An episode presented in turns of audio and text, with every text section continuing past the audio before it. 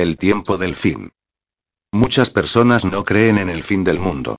Siguen con sus vidas sin pensar en esa posibilidad. Otros dicen, yo sé que el mundo se va a acabar. Pero, no durante mi vida. Por otro lado, muchos piensan que el fin del mundo es inevitable, incluso inminente y creen que este vendrá por medio de algún gran cataclismo, como el choque de un cometa o asteroide contra la Tierra como se muestra en muchas películas de Hollywood. Aparentemente, un número considerable de personas creen que el fin llegará por medio del planeta Nibiru que ha estado rondando otras partes del sistema solar sin ser detectado por los astrónomos. También hay multitud de evangélicos esperando ser arrebatados antes de siete años de tribulación que precederán a la destrucción de nuestro planeta. Pero, lastimosamente, sus expectativas tienen menos probabilidades de cumplirse que las mencionadas anteriormente. Pero, con seguridad, por la palabra de Dios, este mundo tendrá un final violento y catastrófico. Así como con seguridad sabemos que el sol sale todos los días. Sin embargo, no será como la gente lo imagina. El fin no traerá la destrucción de este hermoso planeta, ni será el fin de la humanidad. Y, por supuesto, la segunda carta de Pedro muestra el juicio de Dios usando un simbolismo de fuego. Pero, obviamente, el planeta en sí no fue destruido por el diluvio de los días de Noé. Tampoco fue la humanidad completamente borrada. En vez de eso, un mundo pasó al olvido y uno nuevo llegó a existir. Todos los que estamos vivos actualmente somos descendientes de Noé y su familia. Y la tierra que fue desolada por el gran diluvio fue hace mucho tiempo restaurada. Lo que fue destruido por el diluvio y lo que será destruido en el futuro es aclarado por el apóstol cuando dijo, pero por la misma palabra los cielos y la tierra que existen ahora están guardados para fuego y están en reserva para el día del juicio y de la destrucción de los hombres impios. De acuerdo a la carta de Pedro, es la gente impía la que está destinada a ser destruida. Ese es el mundo que va a ser destruido. Va a ser una destrucción selectiva, sobrevivirán muchas personas justas. No obstante, Dios no va a destruir el mundo de una vez. El fin no va a venir de la nada. Ni mucho menos serán raptadas millones de personas, como se muestra en la serie de películas llamadas Dejados atrás. Antes de que este malvado mundo llegue a su vergonzoso final, Dios ha determinado que debe haber una fase preliminar a ese fin, una conclusión. Durante ese periodo, la humanidad será puesta bajo una dura prueba y esta determinará el destino de cada uno durante ese tiempo crítico. Jesús se refirió a esta gran prueba futura en el libro de Revelación. Hablándole a los fieles dijo, porque guardaste la palabra acerca de mi aguante. Yo también te guardaré de la hora de prueba, que ha de venir sobre toda la tierra habitada, para someter a prueba a los que moran en la tierra. Vengo pronto. Sigue teniendo firmemente asido lo que tienes, para que nadie tome tu corona. ¿Cuál es exactamente la prueba que ha de venir sobre el mundo? El lenguaje usado es similar al que Jesús usó cuando habló de la gran tribulación que de manera repentina envolverá a toda la tierra habitada. Apocalipsis revela que esta gran prueba vendrá porque Satanás exigirá la adoración de su sistema político so pena de muerte. ¿Comenzó el tiempo del fin en 1914? Aunque la Watchtower dice que la hora de prueba comenzó hace 100 años, obviamente el mundo no ha sido puesto bajo prueba durante el último siglo. Además, varias generaciones han pasado desde 1914. La hora de prueba denota un relativamente corto periodo de tiempo relacionado con una generación, una generación que no pasará hasta que todo se haya cumplido, de acuerdo con Jesús. Es razonable pensar que la hora de prueba coincidirá con la simbólica hora en la que el octavo rey gobierna el mundo. ¿Puede determinarse la duración exacta de esa hora? Sí, por supuesto. Pero primero, ¿qué es el tiempo del fin? En las profecías este período recibe varios nombres, como tiempo del fin, la parte final de los días, los últimos días y la conclusión del sistema de cosas. Todas estas expresiones son bien conocidas por todos los testigos de Jehová ya que se encuentran en la traducción del Nuevo Mundo. Otras traducciones utilizan términos similares como el fin del siglo o el fin del mundo. La expresión el tiempo del fin puede ser hallada en varios lugares del libro de Daniel. Cuando Gabriel se le apareció a Daniel, el ángel le explicó que él había venido a hacer que disciernas lo que acaecerá a tu pueblo en la parte final de los días, porque es una visión todavía para los días venideros.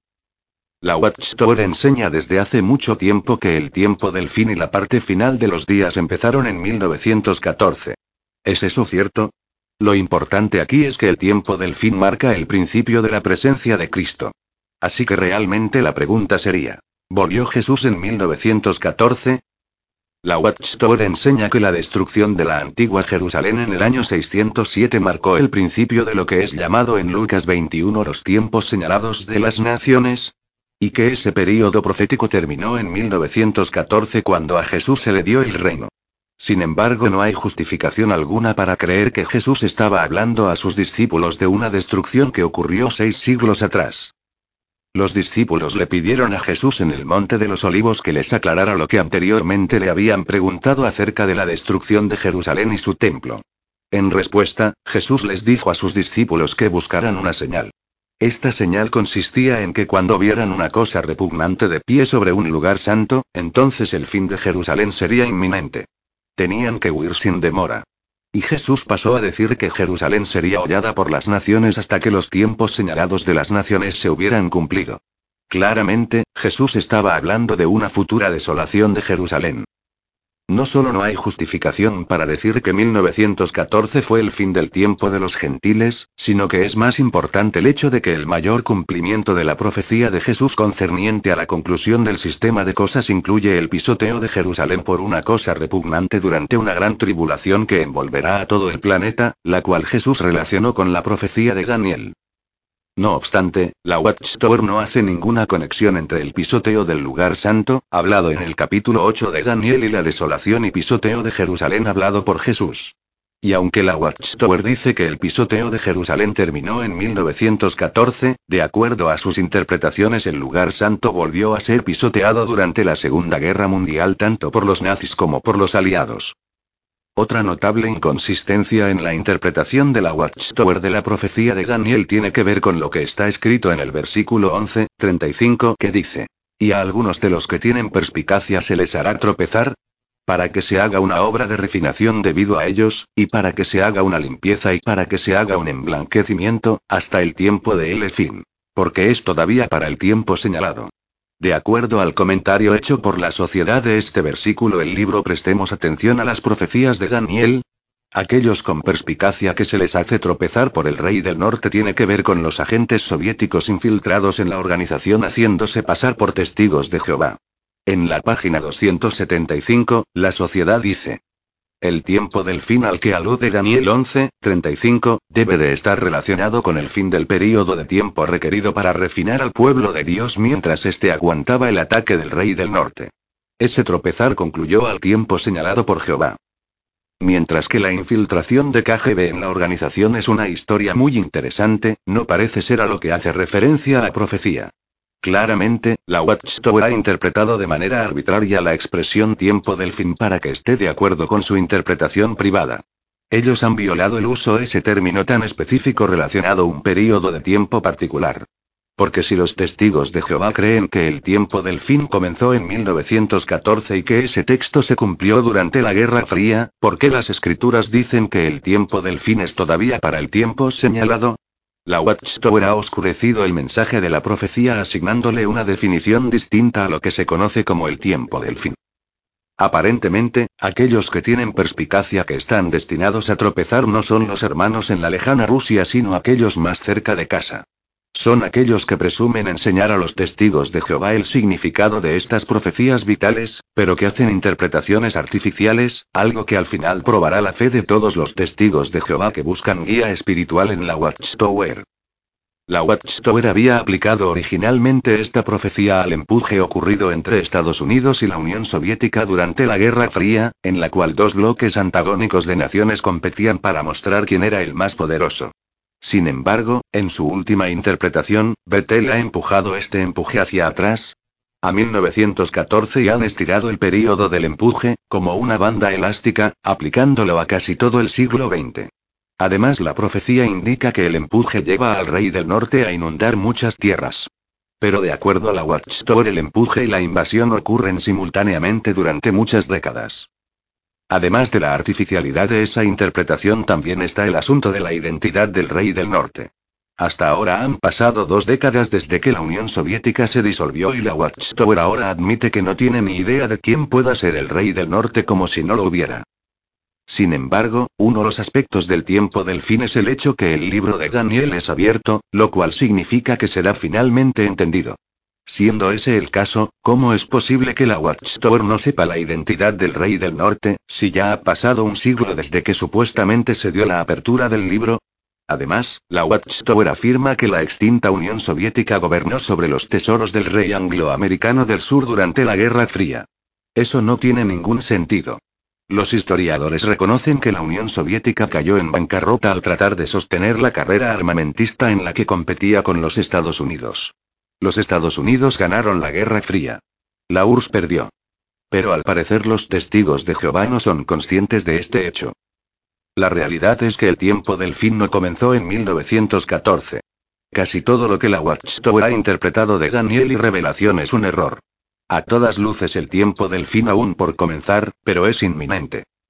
Mientras tanto, el rey del norte, el cual es el imperio británico y su última encarnación como el sistema financiero global centrado en Londres, está ahora atrapado en un empuje con el sistema nación-estado.